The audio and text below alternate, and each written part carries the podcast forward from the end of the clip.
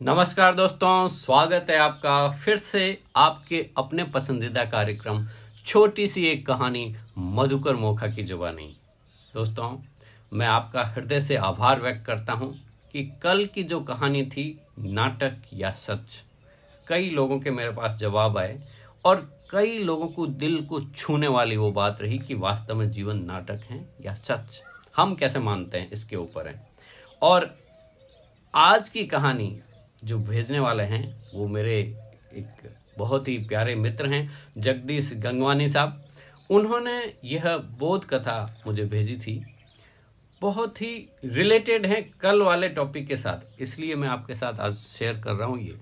ध्यान से सुनिएगा, यह कहानी एकदम आपके जीवन को बदल सकती है। अगर इसको अपन ने गहराई तक इसको छू लिया तो। दोस्तों, हुआ ये था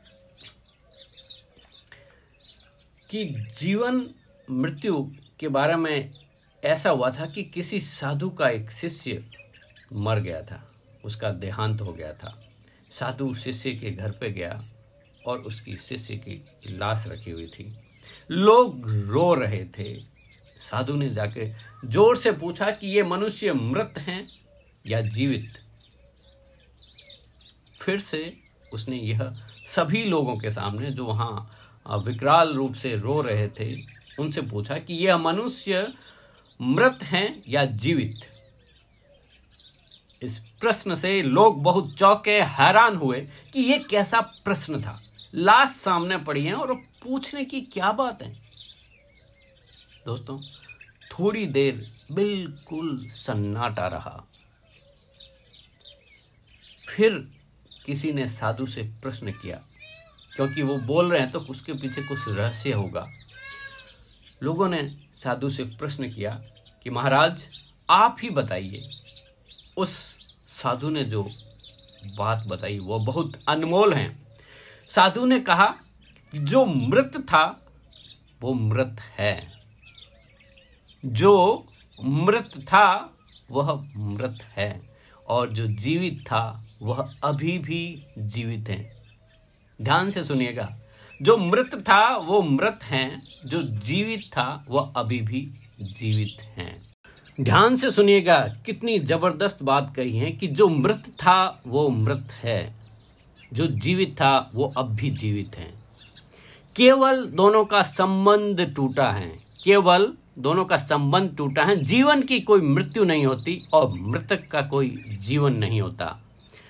जो जीवन को नहीं जानते, वे ही लोग मृत्यु को जीवन का अंत कहते हैं। जो जीवन को नहीं जानते वही मृत्यु का जीवन का अंत कहते हैं। जन्म जीवन का प्रारंभ नहीं है, मृत्यु उसका अंत नहीं है। जीवन और जन्म मृत्यु से कहीं परे हैं, कहीं बाहर हैं। दोस्तों, इसलिए ही कहा गया है कि आत्मा अजर, अमर, अविनाशी है। यह एक इटरनल एनर्जी है, जो न जन्म होती है, न पैदा होती है। सिर्फ़ उसका रूपांतरित, रूपांतरण होता है। वो एक रूप से दूसरे रूप के अंदर जाती हैं। यहाँ पे आप सबके लिए भी एक ज़बरदस्त यक्ष प्रश्न है, जो इससे रिलेटेड हो जाएगा। आपको इस पूरी कहानी को आप समझ पाएँगे। ये मेरा आपसे क्वेश्चन है, दोस्तों, कि एक बीज जब भूमि के अंदर उस तपन, उस अंधकार को सहन करते हुए उसमें से एक छोटा सा ग्रीन कलर की कॉम्पल बाहर निकलती है, अंकुरण बाहर निकलता है। तो आप ही बताइए साथियों कि यह उस बीज की मृत्यु है या उसका नया जीवन। यह आपके लिए आज का होमवर्क है। यह सिक्के के दोनों पहलू की तरह हैं। आपने बहुत सारी मूवीज़ में देखा होगा, जब वो एंड होती है तो लिखता है बिगनिंग तो यह, इसके ऊपर आप चिंतन करें, मनन करें, अपनी विचार लगाएँ, और मुझे ज़रूर वॉइस मैसेज द्वारा या व्हाट्सएप द्वारा भेजें. जितना हम संवाद करेंगे, उतना ही हम इसमें और आगे बढ़ते जाएँगे. आप तो बस ऐसे ही हँसते रहें, खुश रहें, मस्त रहें व सुनते रहें छोटी सी एक कहानी मधुकर मोखा की जुबानी। कल फिर मिलते हैं एक नई कहानी के साथ। तब तक के लिए जय हिंद, जय भारत।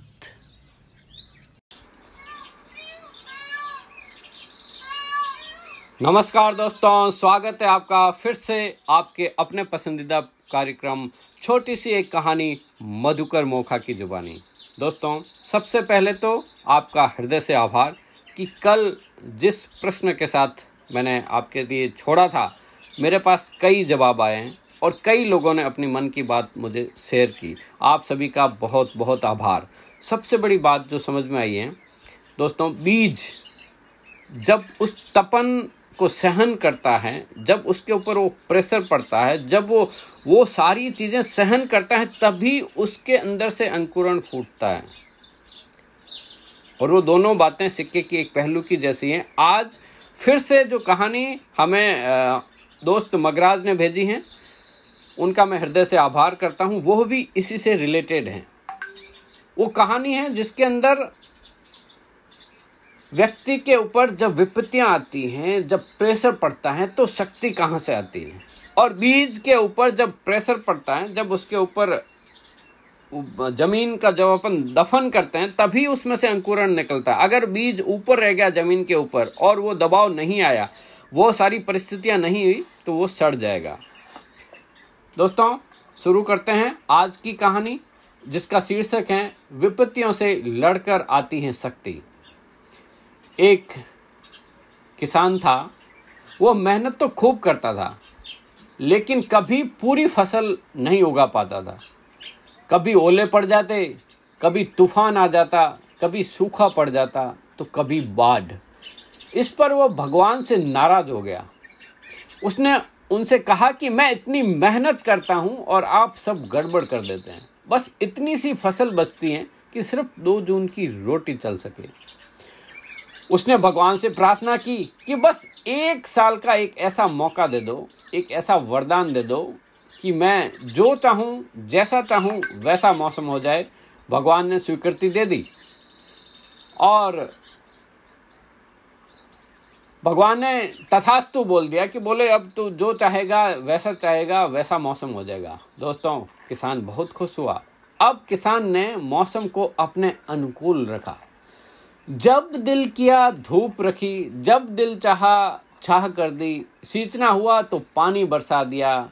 बाढ़, सूखा, आंधी, ओले तो पड़ने ही नहीं दिए। जब फ़सल बड़ी हुई, तब दानों को काटने का वक्त आया। तो किसान हैरान रह गया। साथियों, जो बालियाँ थी ना, उसमें दाने ही नहीं थे। उसने भगवान से पूछा, हे भगवान, आपने ये क्या किया? इस पर भगवान बोले, तुमने इनकी परवरिश तो मेहनत से की, लेकिन इन्हें हवा, पानी, ओले, तूफ़ान जैसी विपत्तियों से लड़ने की जो शक्ति है, वो नहीं दी। और विपत्तियों से मिलती हुई जो ऊर्जा मिलती है, जो शक्ति मिलती है, वही हमारे विकास के लिए ज़रूरी है। साथियों, व्यक्ति का विकास जीवन के संकटों के साथ जो संघर्ष करता है ना, उसी से होता है।